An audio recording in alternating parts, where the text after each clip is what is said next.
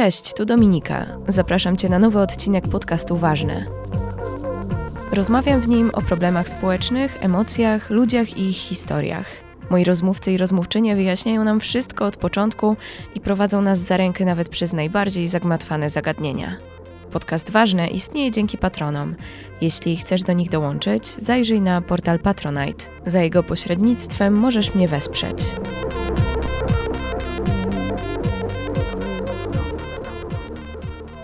Ten odcinek będzie, ostrzegam, dość osobisty. Już wyjaśniam czemu. Czasem zdarza mi się wspomnieć w podcaście o tym, że pochodzę z niedużej miejscowości. Myślę, że wiele i wielu z Was ma podobne doświadczenie.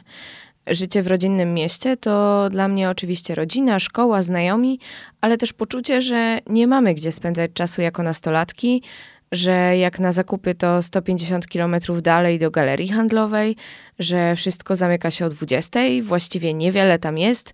I co najważniejsze, trzeba się dobrze uczyć, żeby wyjechać, bo tu czeka nas średnia przyszłość. Pewnie osoby, które też to słyszały, teraz kiwają głowami albo trochę gorzko się uśmiechają. Ale to doświadczenie mieszkania w małej miejscowości jest dużo bardziej obszerne niż to, o czym wspomniałam. W swojej książce Zapaść opowiedział o nim Marek Szymaniak. Porusza temat wyludniania się, braku pracy, dziur w systemie ochrony zdrowia, chociaż opowiada też oczywiście o dobrych stronach. No i tak, za moment posłuchacie samego autora. Bardzo się cieszę, że udało nam się spotkać, choć pewnie za moment zorientujecie się, że w dość nietypowych okolicznościach.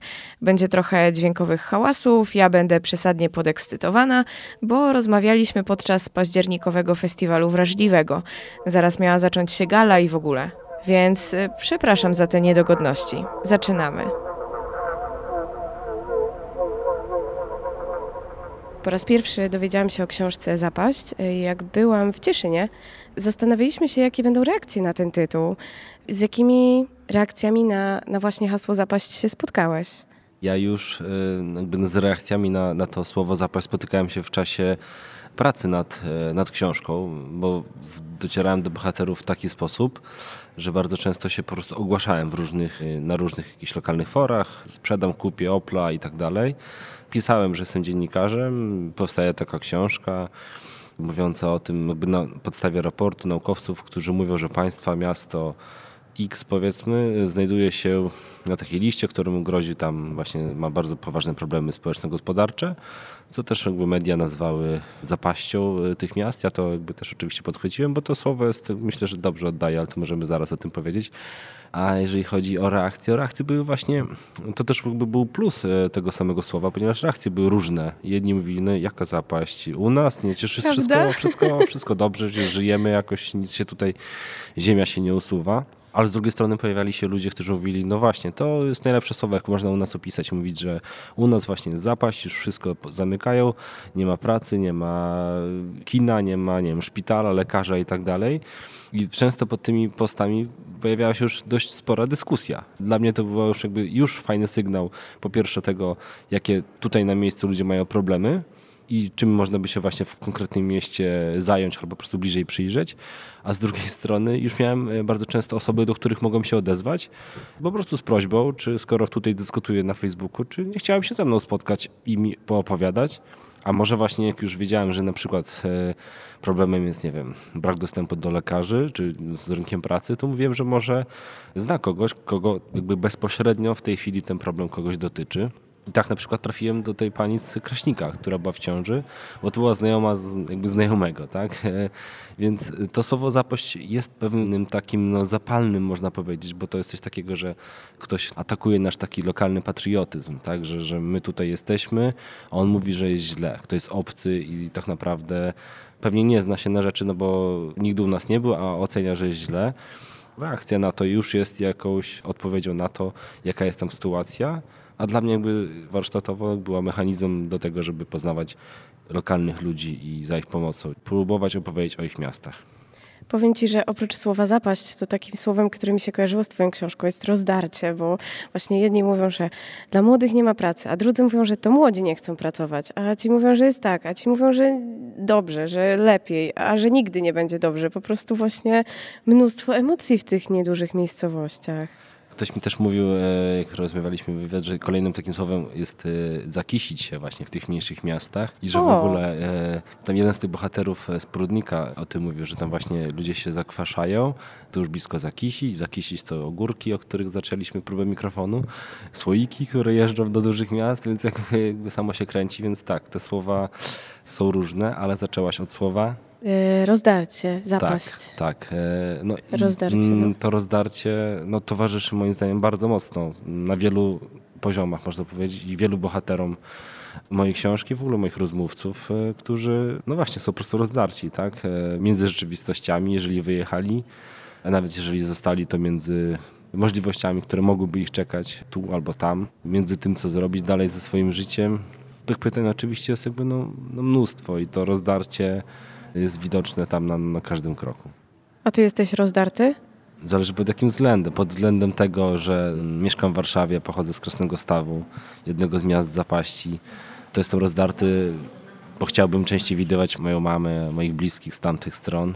Częściej może bywać nawet tam, ale myślę sobie, że, że nie wracałbym tak naprawdę. Już e, nie rozważam takiej możliwości, e, ewentualności, że wrócę tam na stałe teraz. No może na starość, ale nie wiem. To jaką masz teraz relację właśnie z e, twoim miastem rodzinnym? Jakbyś to opisał? To jest, Jaki to jest e, etap? Etap e, tęsknoty, a jednocześnie rozsądku, że ten związek dalej nie ma, na przynajmniej na tym etapie mojego życia, e, sensu. Więc to jest rozstanie, bym powiedział, z rozsądku. Jak jest miłość z rozsądku, czy małżeństwo, to to jest rozstanie z rozsądku. Tak pytam, bo e, sama jestem z e, małej miejscowości, więc bardzo dużo tych rzeczy, które mówili twoi rozmówcy, jakoś e, tak mnie poruszyło i też czytając tę książkę zastanawiałam się, bo moim doświadczeniem bycia nastolatką czy dzieckiem było właśnie taki komunikat ze wszystkich stron, że żebyś mogła wyjechać, ucz się, żeby wyjechać, żeby coś tam, żeby wyjechać, żeby nie tutaj i tak dalej. Czy to jest też twoje doświadczenie? Tak, i to jest doświadczenie e, właściwie całego mojego otoczenia, czy kolegów z podstawówki, którzy mm, do różnych trafili szkół, i do zawodówki, i do technikum, i do ogólnokształcącego liceum, bo taki zwykły ogólniak to no gdzieś tam predysponuje to, że się jedzie na studia i to jest kolejny naturalny krok. A jeżeli ktoś nie kończy technikum, ma już zawód jakby na miejscu, to wydawałoby się, że nie musiałby wyjeżdżać, żeby mieć godne życie ale jednak e, no, wyjeżdża po prostu najczęściej za pracą wtedy już z tej mniejszej miejscowości. Więc tak naprawdę każdego to dotyczy i tak, no. Czasami się nawet zastanawiałam, czy to nie tak z rozpędu nam kazali wyjeżdżać, że wiesz, że już zapanował taki pesymizm, że, że już trochę nie było innego pomysłu. Co znaczy, ja, ja myślę, że to się stało w pewnym momencie już tak naturalne i tak oczywiste, że każdy tak robi, że właściwie jakby no rodzic myśli sobie, że no wszyscy tak robią, no, no to i ty tak zrób, bo tam jest to dobre życie. Nam jest tutaj ciężko. Nie mamy no może tego wszystkiego, o czym się słyszy, że jest w tych e, lepiej rozwiniętych miastach. To, o co tutaj czasem trzeba, nie wiem, pazurami wydrapywać, tam może jest e, no może nie, nie tak łatwo dostępne, ale po prostu na wyciągnięcie ręki, że, że kiedy chcemy, to to jest i tych wszystkich wymiarów y, no jest tak dużo i kiedy obserwuje się właśnie, że bardzo dużo osób wyjeżdża, y, no to to daje taką perspektywę tych, którzy zostali, że, że no dobrze, ja już zostałam, czy zostałem, mówię o rodzicach najczęściej, a jednak dla swojego dziecka chcę coś więcej. Zresztą ciekawie, tak myślę, opowiadała o tym y, jedna z moich rozmówczyń, zdaje się z Pisza, która wjechała na studia do Warszawy i potem chciała ze swoim partnerem wrócić, e, czy mężem wrócić do swojej rodzinnej miejscowości i ci rodzice jakby no bardzo, bardzo jej to odradzali. Pół żartem, pół serio mówili, że sprzeda, bo oni się, mieli mieszkanie, przeprowadzili się do domu, więc mieszkanie jakby stało puste w teorii, można je, ona miałaby do czego wracać pod tym względem. Ale oni mówili, że oni sprzedadzą to mieszkanie, żeby tylko ona nie wracała, żeby nie miała właśnie do czego wracać, tym bardziej Więc no, ich doświadczenia, ich jakby rady takie życiowe, no nie biorą też się znikąd, tylko z ich niełatwych pewnie doświadczeń i chęci tego, żeby ich dziecko nie musiało no, mieć tak trudno jak oni. Czy był jakikolwiek moment w Twoim życiu, kiedy myślałeś, że może jednak w małym mieście ułożyłbyś sobie życie? Był. Był na studiach na przykład, kiedy na początek wyjechałem na studia W ogóle muszę, muszę powiedzieć, że Krasnystaw to jest na Lubelszczyźnie, więc to łatwiej gdzieś tam lokalizacyjnie nasi czytelnicy się odnajdą, więc wyjechałem na początek na studia do Lublina. Tam byłem 4 lata i w ciągu tych mniej więcej 4 lat, mniej więcej połowę myślałem, że jeszcze dałoby radę wrócić i tam próbować czy w jakiejś lokalnej gazecie, czy właśnie w jakimś może portalu. No myślałem sobie, że, że czemu nie? Tylko napisałem tam kilka tekstów, widziałem jak to wygląda. Też rozmawiałem z tymi ludźmi i, i wiedziałem, że jak to z jednej strony nie jest łatwe pod takim kątem, jak opisuję w książce, relacji z, z władzą na przykład. W sensie dziennikarstwa. Tak, e, a z drugiej strony jakie są warunki już e, no, finansowe, e, bytowe i tak dalej w tym zawodzie tam na miejscu. Kiedy się trzeba no, no nie wiem, zdobyć właśnie na niezależność, to jest to po prostu też trudniejsze. I wiedziałem, że w pewnym momencie, że nie, że, że lepiej właśnie raczej w drugą stronę. Z Lublina nie, nie do Krasnego Stawu, a z Lublina do Warszawy. Już wtedy wielu moich kolegów mówiło mi, że starszych kolegów po fachu, którzy mówili mi, że lepiej jechać do Warszawy, bo tam przynajmniej redakcji jest dużo, dużo, dużo więcej i jak nie tu, to w innym miejscu gdzieś tam się załapie. No przyznam, że jakoś takich momentów też e, nie miałam za dużo, kiedy myślałam sobie, że może jednak wrócić, bo właśnie nawet jeśli docierały do mnie informacje, że już coś się zmienia, że trochę lepiej, że może to, że może tamto, to jakoś po prostu słuchanie przez 20 lat tego, że trzeba wyjechać, że tylko w dużym mieście da sobie człowiek e, jakoś radę tak na fajnym poziomie, już sprawiło, że chyba trudno mi jest sobie wyobrazić, że może być tak, lepiej. Bo też, tak myślę, że przez lata też ukształtował się tak w kulturze też nawet yy, taki obraz, że, że to dobre życie właśnie z dużym mieście. Teraz gdzieś tam w serialach też pojawiają się oczywiście, zaczęły się pojawiać mniejsze te miejscowości, ale jak się cofniemy o kilkanaście lat, no to będzie, nie wiem, Kasia i Tomek, którzy są gdzieś tam w dużym mieście i jakby pokazane było, że te możliwości dużego miasta, że to jest prawdziwy sukces, że tam można właśnie osiągnąć szczęście i prowadzić, no nie wiem, wygodne, dobre życie, spełnić się zawodowo i tak dalej, zrobić karierę. Więc y, myślę, że, że to też nie jest jakby bez znaczenia pod takim względem, jak postrzegamy te mniejsze miejscowości. Nawet jak y, niedawno miałem spotkanie autorskie w Zamościu, też na Lubelszczyźnie, to e, właśnie jedna z, roz, z, osób, która była na spotkaniu, rozmawialiśmy o tym, co można zmienić w tym, żeby do tych mniejszych miast jednak czy osoby z nich nie wyjeżdżały, czy po prostu jakoś wracały.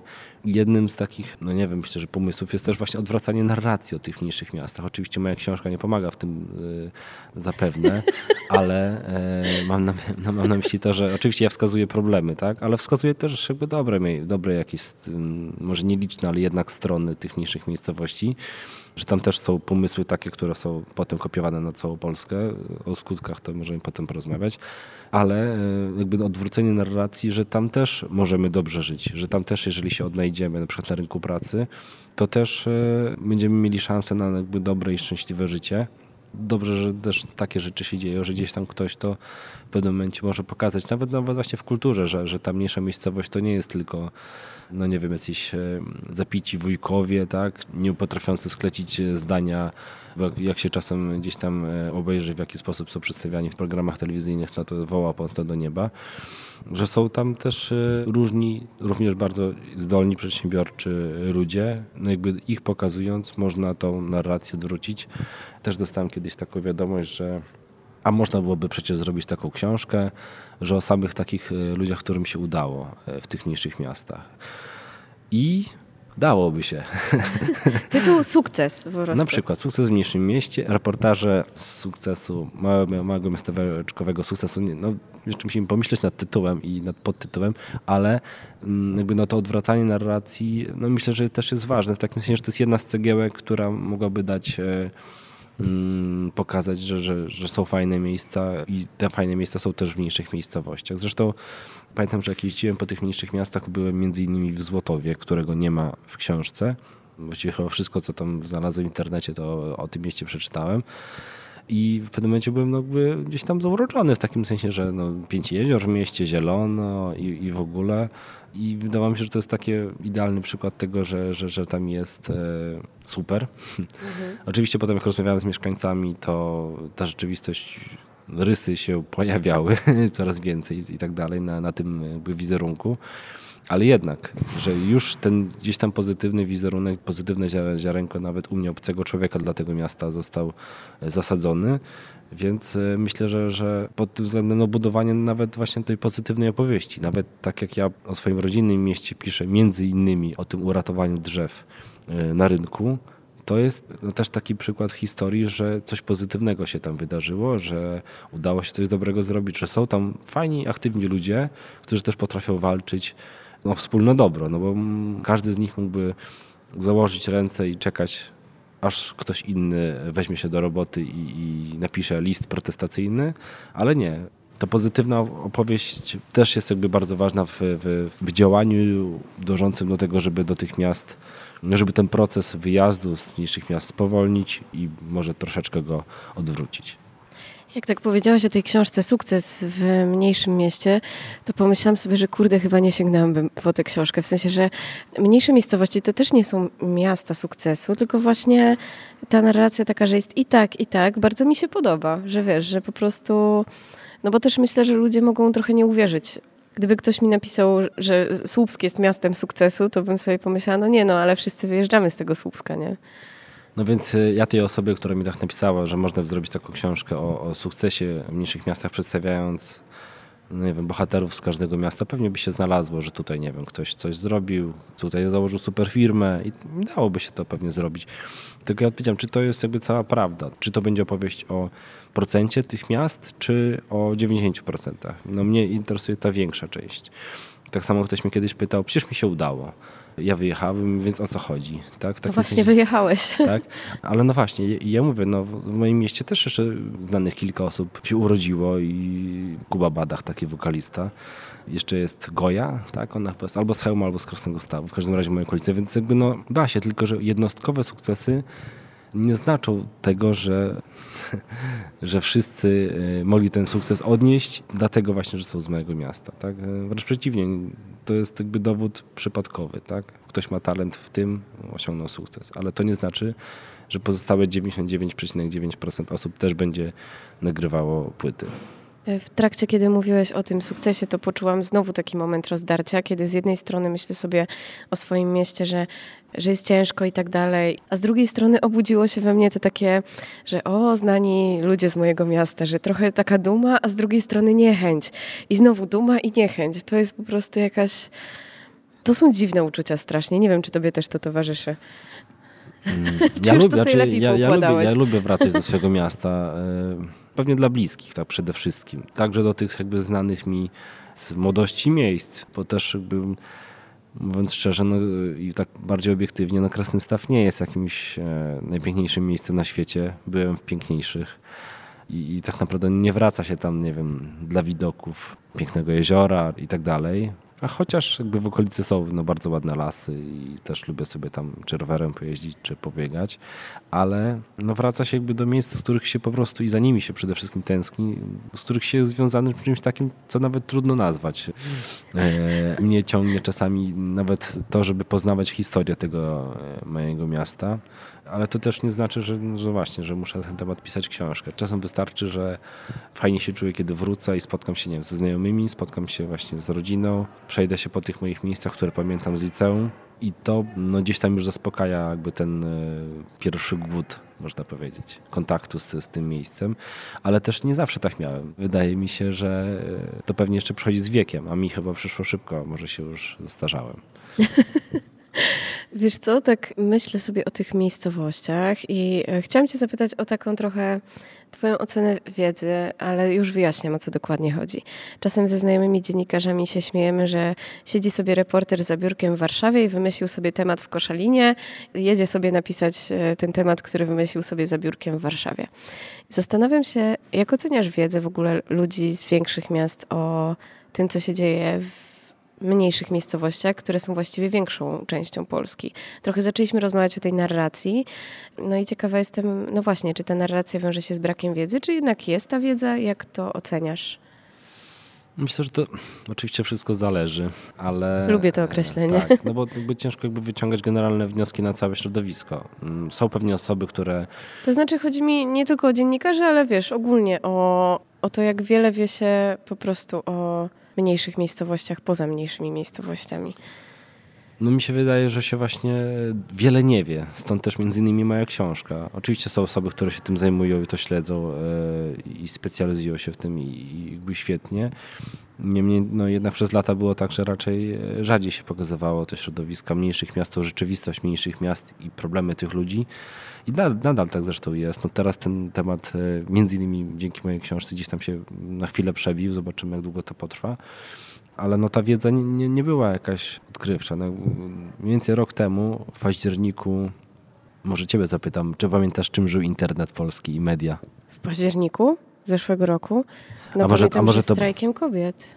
Ale było przez chwilę, a może, może to w mojej bańce małomiasteczkowej, ale był taki moment, że wszyscy śmiali się z Kraśnika, ponieważ miejscowi radni uchwalili e, uchwałę anty-5G. I tam tak, było, że. Tak, pamiętam. Było to. Tak. I nagle był mniej Były więcej przez tydzień, przez tydzień, oprócz tego, że śmieszki, memy, że tam nie ma internetu, że tam się pranie robi w rzece i tak dalej, i tak dalej. To było jeszcze takie jakby bardzo chwilowe y, zainteresowanie tym miastem. Jak to możliwe, że tam takie rzeczy się dzieją przecież no śmieszne, że radni, poważni ludzie zagłosowali za czymś takim nagle tam duże telewizje pojechały, jacyś tam dziennikarze z ogólnopolskich mediów i super, ale nadal na przykład nie dostrzegli tego tematu, bo rozmawiali o tym właśnie na ten temat, który ich zainteresował z Warszawy. Najlepiej by było, gdyby właśnie zrobili troszeczkę inaczej. Po prostu pojechali i zapytali ludzi, co im tam brakuje, co im wiem, przeszkadza, z czego się właśnie cieszą może. A ja właśnie kilka miesięcy dosłownie wcześniej, dwa, trzy, robiłem ten materiał w tymże Kraśniku o planach zamknięcia porodówki. Tylko tyle, że nie przyjechałem tam z, z myślą, że zrobię o, o, zamknięciu porodówki, tylko ogłaszałem się i ktoś mi właśnie powiedział, że ma znajomą, która się spodziewa dziecka i przez to, że planuje zamknąć porodówkę, bo u nas jest taki właśnie słaby dostęp w tych mniejszych miastach do lekarzy, chce y, zmienić miasto. I to już jest jakby dla mnie wspaniała historia, mówiąc jakby technicznie, reportersko, do opisania po prostu. Historia, która wychodzi od ludzi, jakby od mieszkańców. I myślę, że jest problem z tą wiedzą, o której, o której mówisz, z tego jakby wynika, że, że, że się jedzie na miejsce już z jakimś wyobrażeniem. Czasem oczywiście to wyobrażenie warto zderzyć po prostu z rzeczywistością, nawet statystykami i tak dalej, ale najlepiej po prostu, tak mi się wydaje, słuchać ludzi. Ja taką jakby taktykę przybrałem, że no, kiedy ja przyjeżdżam do jakiegoś miasta na kilka dni, to jest to za mało. Po prostu jest to, trzeba sobie uczciwie powiedzieć, to jest za mało. Więc najlepiej pogadać z jak największą ilością osób i wśród nich znaleźć historię, które potem się gdzieś tam pogłębi. Tak po prostu robiłem, bo zresztą nawet ktoś mnie też, chyba w Zamoście tym, na tym spotkaniu autorskim, ktoś zapytał, a czy nie lepiej by było zrobić reportaż wcieleniowy i się przeprowadzić do każdego z tych miast na jakiś czas? Projekt życia. Dokładnie. Ja wtedy, no bo mówię, że i ta osoba powiedziała, no bo jak się tak na chwilę przyjeżdża, to jest taki obraz jak z pociągu, że no, przez szybę no coś widzimy, ale jednak rozmazane i że bo bardzo szybko przyjeżdżamy. I oczywiście racja. Tylko tyle, że kiedy ten obraz się już wyostrzy? Po tygodniu, po miesiącu, a może dopiero po roku, a może po pięciu latach. I kiedy pomnożymy ten okres, postawimy sobie jakąś granicę, że to będzie, nie wiem, miesiąc, Chociaż czy ja wiem, czy w miesiąc już będzie ten ostry widok na tą lokalną rzeczywistość? Moim zdaniem to też jest za mało. I kiedy postawiłem sobie granicę, że niech to będzie miesiąc i pomnożymy to razy 10, 20, 30 miast, to wychodzi jakiś kolosalny okres czasu, nie do opisania w książce, no bo to pierwsze miasto opisywaliśmy kilka lat temu, to już teraz pewnie wygląda zupełnie inaczej, albo coś jeszcze się zmieniło.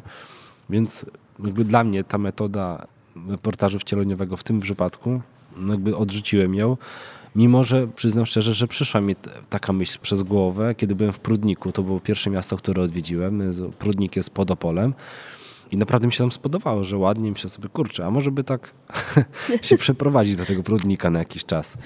Pewnie gdybym wrócił do domu, to pomysł zostałby wybity z głowy, ale sam, sam pomysł, że no może, ładne miasto, blisko gór, może właśnie spróbować, jak to życie tutaj wygląda. Tylko jak sobie pomyślałem, że ile tych miast jest, ile chciałbym je odwiedzić, i żeby poznać różne perspektywy, no bo jedno miasto to jednak trochę za mało, no to jakby porzuciłem i znów wracam, że e, uznałem, że najlepsze będzie po prostu rozmawiać z ludźmi z nimi na miejscu, bo oni tam żyją nie tydzień, nie miesiąc, nie rok, tylko całe życie. I oni mają no, najlepszą jakby perspektywę. Kiedy pytamy, jak ktoś się czuje, nie wiem, na statku, to najlepiej właśnie zapytać tego, kto tam jest już jakiś czas, a nie przed chwilą na niego wsiadł. Takie porównanie na szybko. Może nie jest najlepsze. Ma sens, ale ma ale, sens. Ale chodzi mi o to, że, że lepiej właśnie pytać z tych, którzy tam są na miejscu i oni mają lokalną perspektywę. Oczywiście też to nie jest idealne jakby rozwiązanie, bo wiadomo, ja piszę o tym też w książce, w wstępie albo w zakończeniu, no, że oczywiste jest, że nie wiem, miasto ma 50 tysięcy ludzi, a ja rozmawiałem z 20. To też jest bardzo mała, powiedzmy, jakaś próba. Ja jestem tego świadomy, tak? Że zawsze można było znaleźć kolejnych rozmówców, ale to też e, z drugiej strony nie jest badanie. To nie jest, że ja muszę mieć próbę badawczą, tylko muszę mieć e, opowieści jakby jednego człowieka nawet, a szerszy kontekst. I to, że ta sytuacja nie dotyczy tylko jego jednego, tylko właśnie na przykład wielu, już e, można pokazać na przykład na statystykach, które są po prostu.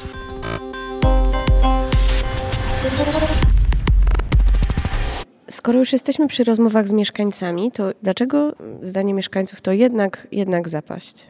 Tego też było jakby no wiele. Ja bardzo często, jak już z kimś jakby no, umówiłem się na rozmowę i, i, i przyjeżdżałem, to bywało, że zaczynałem od tego, że no to jest ta zapaść u was w Kętrzynie, czy nie ma, tak?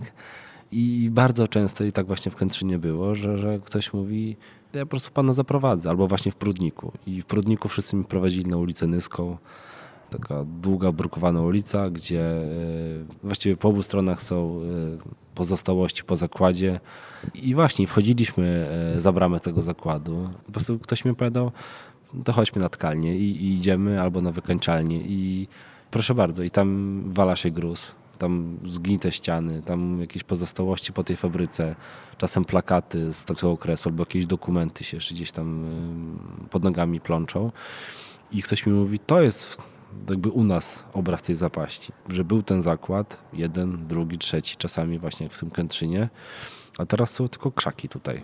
Albo leżą właśnie rozrzucone cegły. Tak naprawdę w Prudniku to jeszcze jest w porównaniu do, do niektórych miejscowości w całkiem niezłym stanie.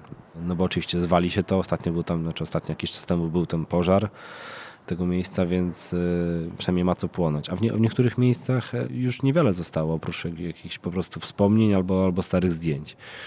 No i tak, no i na przykład taką jakby odpowiedź dostawałem, ale oczywiście dostawałem też inne. Na przykład miałem, miałem takie pytanie, żeby ktoś mi pokazał miejsce, które lubi. I też czasami ludzie mieli z tym problem. Na przykład albo w miejsce, gdzie mu się dobrze odpoczywa w tym mieście, albo ma jakieś po prostu dobre wspomnienie z tym miastem. I pamiętam na przykład, e, że w Prudniku jedna z moich rozmówczyń, która nie trafiła potem ta historia jej do książki, zdała kilka dni wcześniej prawo jazdy, więc ona, mówi, ona mnie zawiezie w to miejsce. Dojechaliśmy na takie wzgórze pod miastem i ona właśnie mówiła, że lubi sobie tam przyjeżdżać i to jest e, jakby jej miejsce widok właśnie na miasto, na panoramę całego miasta, na starówkę, tam tą miejscową małą. No i też jakby super, w takim sensie, że te pozytywne strony też jak najbardziej były i ta osoba mi akurat opowiadała o tym, że ona bardzo ceni sobie życie właśnie w mniejszym mieście, że wszędzie może dojść na piechotę, że nie musi stać w korkach, że ma wszystkich właśnie bliskich pod ręką.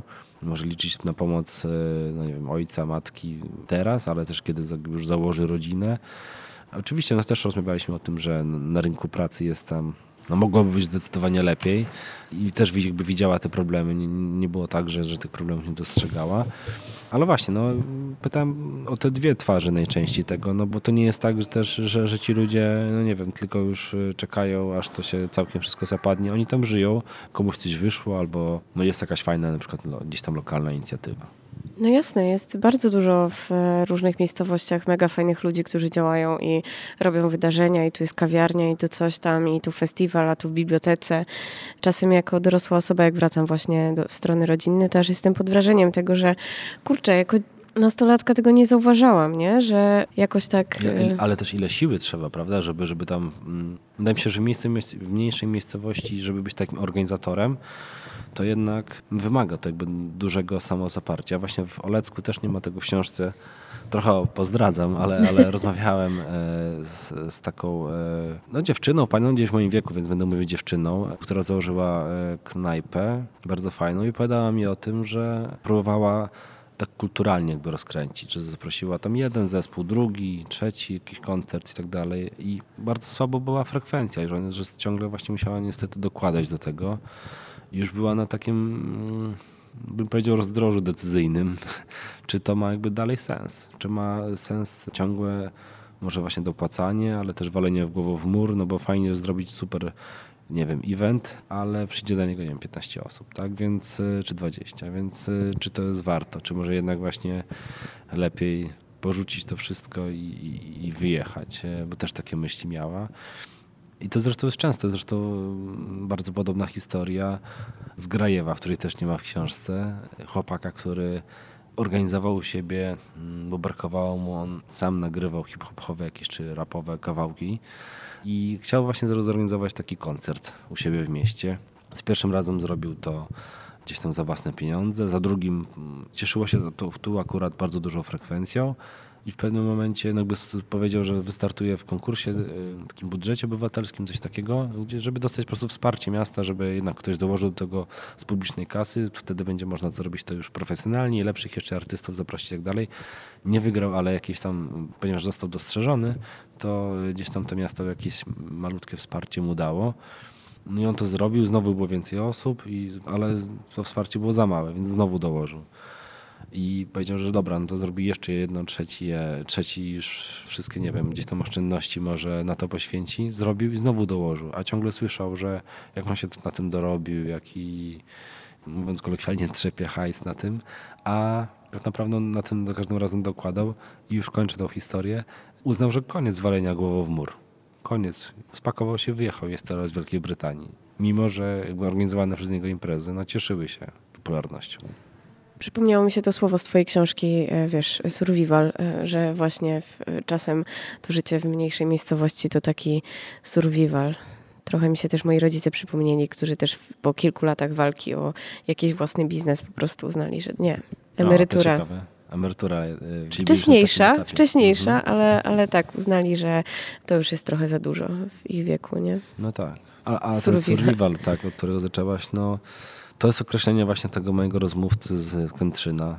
To, o czym on tam mówi, to jest to właściwie od czego zaczęliśmy, czyli od tej narracji troszeczkę o mniejszych miastach. No, bo też przez lata było tak, że nie dostrzegano tego, jak tam jest trudno. Tylko jeżeli ktoś ma problemy, to to jest jego wina. Niech się weźmie do roboty, niech weźmie się w garść, odnajdzie się w tej nowej naszej rzeczywistości wolnorynkowej jakby nie dostrzegano tego, że ta gdzieś tam rzeczywistość się bardzo zmieniła i różni się też od tego, co jest w większym mieście, że tutaj zabrano jeden zakład pracy, drugi, trzeci, czwarty i w takiej sytuacji no, ciężko się odnaleźć z sukcesem tylko dlatego, że rano wstaniemy i powiemy, że jesteś zwycięzcą. To bardzo mało e, znaczy w takiej sytuacji, kiedy w portfelu mam, zastanawiam się, czy mam najbliższe rachunki na przykład, czy najbliższy czynsz i kiedy poznamy rzeczywistość tych mniejszych miejscowości i jak ci mieszkańcy mieli momentami trudno. No, na przykład w tym Kętrzynie było kilkudziesięcioprocentowe przez lata, to nie tam, że trzy lata, tylko przez y, bardzo długi czas utrzymywało się 20-30% bezrobocie albo wyższe. Więc e, kiedy sobie porównamy tą sytuację z sytuacją, kiedy nie wiem, w Warszawie czy w Poznaniu jest nie chcę strzelać, ale pewnie jest 3% bezrobocia albo coś takiego, albo wiem, maksymalnie 4, a myślę, że mniej. I tak jest od dawna, no to nawet ten pracownik ma zupełnie inną pozycję, inne możliwości, a w mniejszej miejscowości jest tak, że jak nie w tym zakładzie, no to czasem nie ma w ogóle alternatywy, a czasem jest jedna albo, albo druga. Jeśli tu postawimy i nie wiem, zamarzy nam się związek zawodowy, żeby jakoś zawalczyć o własne prawa, to w drugiej fabryce nas w ogóle nie zatrudnią, no bo wiedzą, że my tutaj mamy takie wichrzyciele. Nie, nie chcę dokładnie nicne plany, żeby coś działać i, i tak dalej. I on o tym mówił, że ten survival codzienny z ich perspektywy to jest ich codzienność, tak? A ktoś e, przychodzi i mówi im, że właściwie się do roboty tak naprawdę. I on też jakby jeszcze kolejny wątek mówi, no osoby, które no, na przykład wyjechały za granicę. Ciężko im odmówić, nie wiem, pracowitości czy zaradności. Tylko, że to jest z ich poziomu zaradność, w takim sensie, że ktoś jedyny kontakt, jaki ma, to jest kontakt do kolegi, który wyjechał miesiąc wcześniej albo pół roku wcześniej na zmywak. I to jest jego cały kapitał społeczny i on do niego dzwoni, bo nie ma w telefonie numerów do nie wiem, prezesa miejscowej fabryki, tylko ma telefon do kolegi, który wyjechał na zmywak i mówi, czy mnie przekimasz przez ten tydzień, kiedy ja przyjadę do tej Wielkiej Brytanii, żebym ja mógł złapać jakąś robotę i po prostu jakoś się odnaleźć. I to nie jest też potem robota łatwa, tylko najczęściej fizyczna, po wiele godzin i tak dalej, z weekendami. Więc czy to jest łatwe, czy to świadczy o jakiejś niepracowitości, niezaradności? To świadczy o tym, że ci ludzie po prostu w szalenie trudnych warunkach się potrafili bardzo często odnaleźć. Tak? Więc y, zmierzając ten wątek do końca, no ten mój rozmówca no jakby tłumaczył, że tym osobom, które przetrwały ten trudny okres i to życie poradziły sobie mimo tych trudności właśnie w tych mniejszych miejscowościach, to raczej ich trzeba wiem, jakoś docenić, a nie tylko ich słownie krytykować.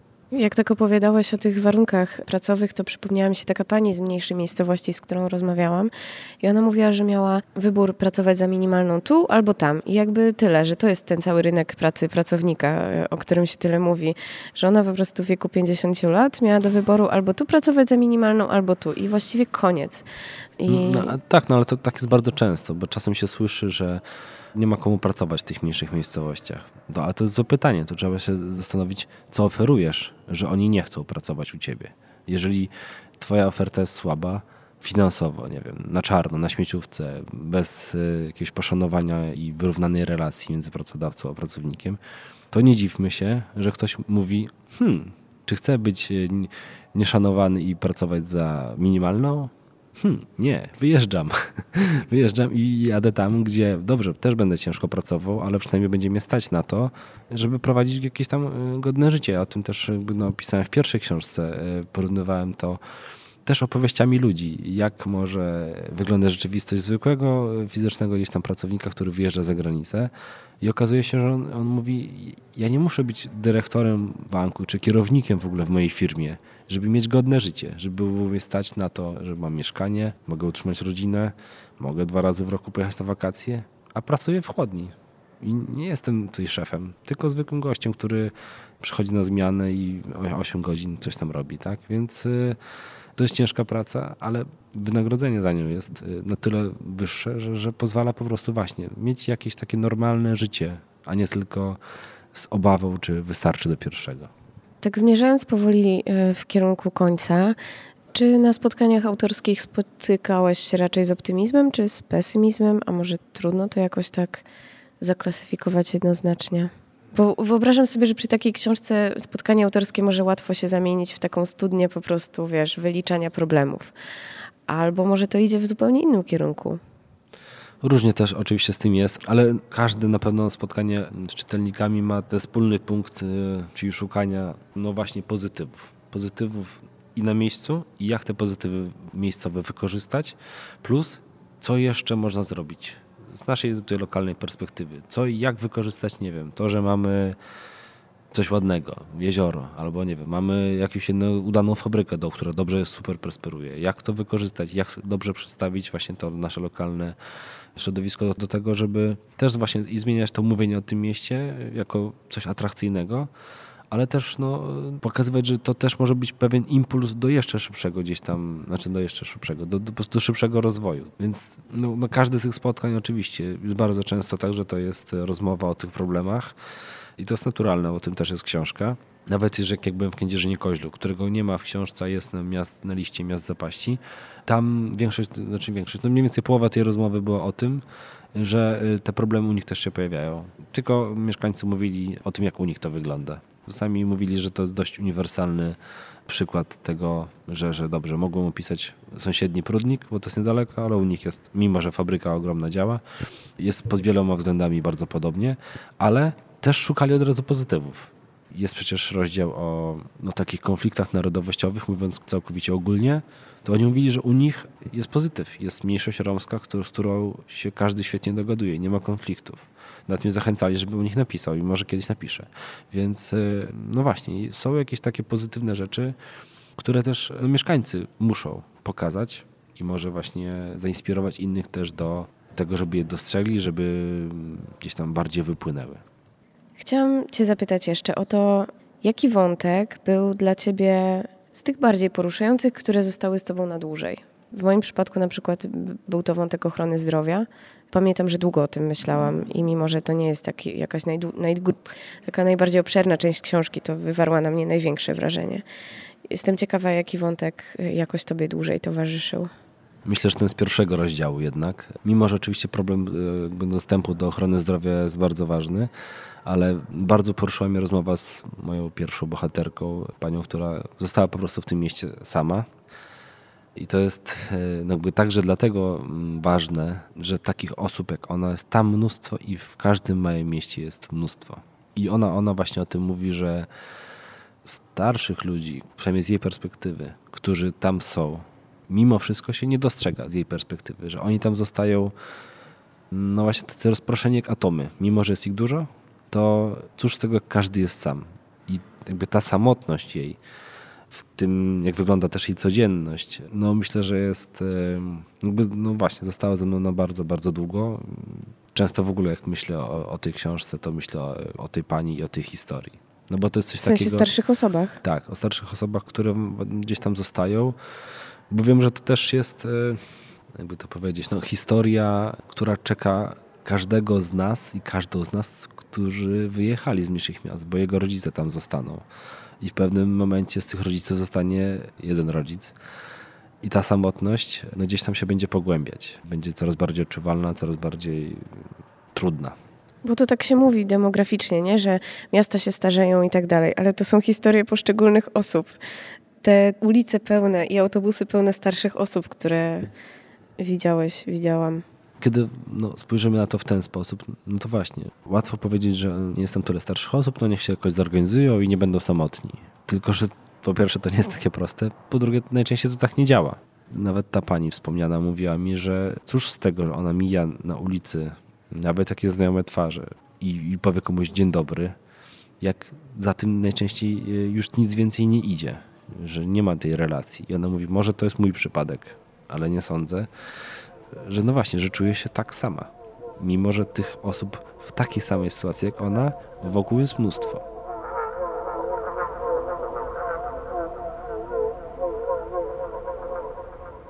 Dzięki za dzisiaj. Dajcie znać, czy Wasze doświadczenia mieszkania w małej miejscowości wyglądały podobnie jak moje, Marka lub bohaterów i bohaterek jego książek. Jestem niesamowicie ciekawa, co o tym myślicie. Czy macie poczucie, że Wasze miasta jednak się rozwijają, a może wręcz przeciwnie?